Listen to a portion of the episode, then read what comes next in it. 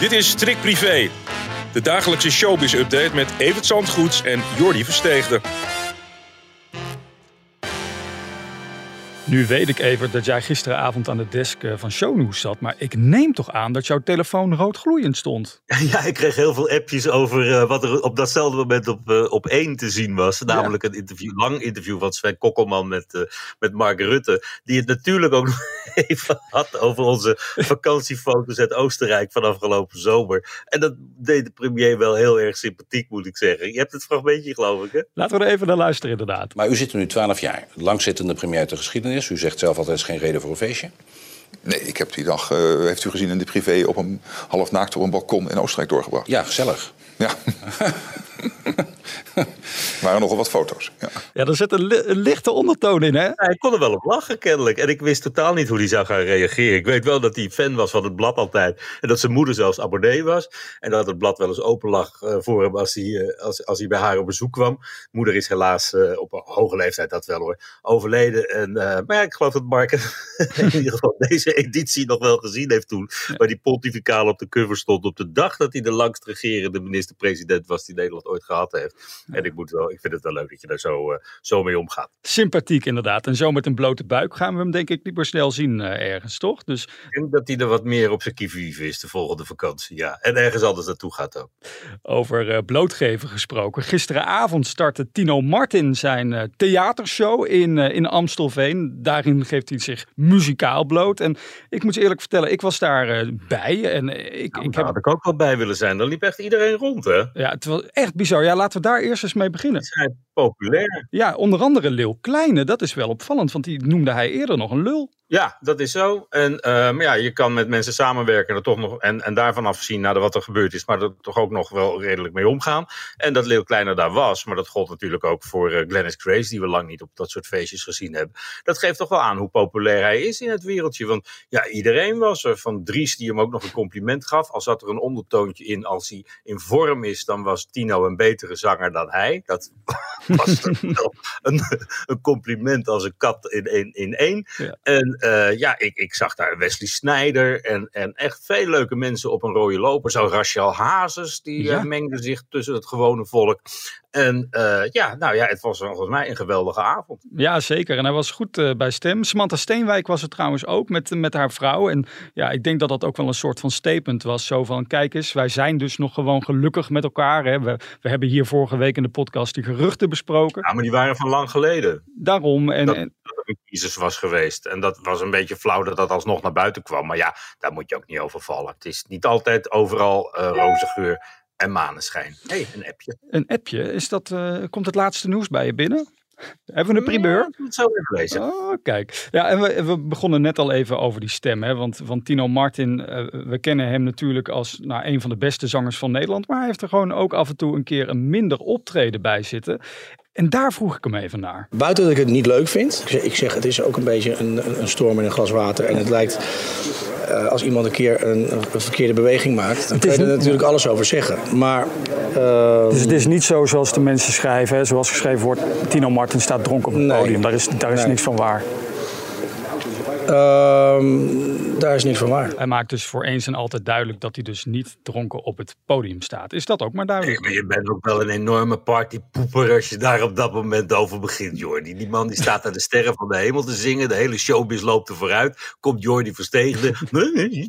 het is, uh, je moet wel het juiste moment uh, uitkiezen. Die man zit in een feestelijke roes. Was hartstikke goed bij stem. Had een, een, een optreden gegeven zoals, hij, uh, zoals het hoort.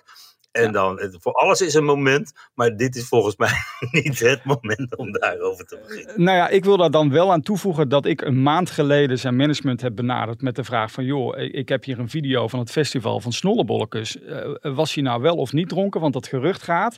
Dat is het moment om dat te vragen, maar niet op, maar dat- niet op het pre- première van, van de landelijke tournee. Maar ik wil dan nog één ding eraan toevoegen natuurlijk om mezelf te verweren. Kijk, de vraag kwam, er, kwam vanuit het, het bericht wat hij eerder deze week postte van ik ben zo blij dat de theaters nog vol zitten voor mij. Nou, toen vroeg ik van joh, ben je dan onzeker over je bestaansrecht? En uh, helpen die video's die van jou rondgaan, helpen die er misschien bij dat je misschien wat onzekerder bent geworden? Daar kwam die vraag vandaan, Evert. Dus ik was ja. wel degelijk journalistiek bezig. Maar goed.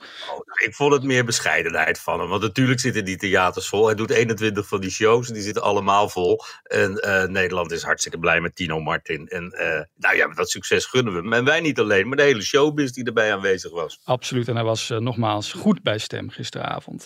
Straks over zingen gesproken. Martin Meiland maakt een opvallende carrière switch. En dat kunnen we laten horen.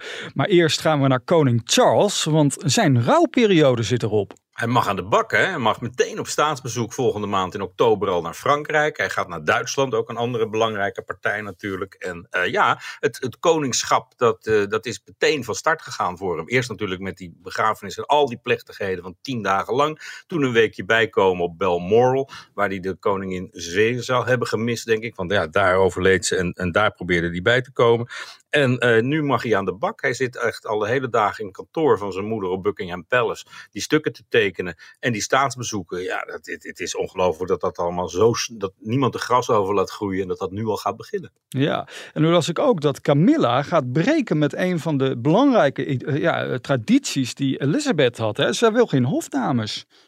Nee, maar zij is heel down to earth. Hè? Heel no-nonsense. En zij hoeft niet iemand die dat tasje vasthoudt. Dus, uh, uh, dus ja, ik denk dat dat een, moderne koningschap, dat dat op deze manier onder andere vormgegeven gaat worden. Met een veel kleinere koninklijke familie. Met alleen William en, en Catherine als backup. Mm -hmm. En uh, Anne die nog dingen blijft doen. Maar ja, het, het, groepje wordt om hen heen wordt steeds kleiner. En dat is natuurlijk ook, het is altijd een duiventil geweest. Met ontzettend veel mensen die ook allemaal boeken schreven. Ik denk dat zij hun kringetje heel klein willen houden. En dat daar dit het eerste signaal van is. Ja, en hoe zit het eigenlijk met ons Koningshuis? Uh, hebben we daar veel hofdames rondlopen eigenlijk? Uh, ja, maar dat zijn allemaal eretitels. Hè. Dat, dat, dat, het is vooral om ze in en uit de kleren te helpen en te begeleiden bij bezoeken in het land. Om ja. uh, gesprekken af te kunnen kappen op een nette manier. Die zijn er wel, maar die spelen niet een heel voorname rol zoals ze dat in het, in het leven van Elisabeth deden. Die had er een hele trits.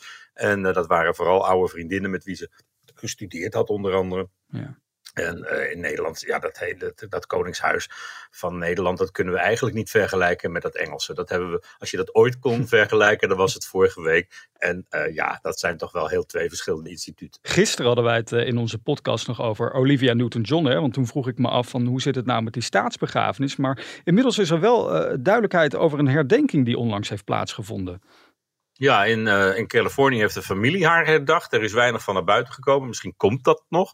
Maar die, die, die grote bijeenkomst in Australië, die gaat er wel komen. Dat wordt ook een tv-evenement. En per land wordt dat verkocht. En de opbrengst daarvan gaat dan weer naar de Olivia Newton-John Foundation. Maar er is nog steeds geen datum. Ja, we gaan vrolijk eindigen deze podcast. Martien Meiland, Martien? ja, wat doet hij nou? Ja, nou ja, het wachten was altijd. Ik dacht, die komt wel met een, uh, met een carnavalsliedje ooit. Met wat goed, weet ik veel. Zoiets. Ja. Maar dat kwam er niet. Maar er komt nu wel een eerste single samen met Party Piet Pedro. Wie kent hem die, nou, ja, ja, heeft hij, verwacht het al, een, een Sinterklaasliedje opgenomen.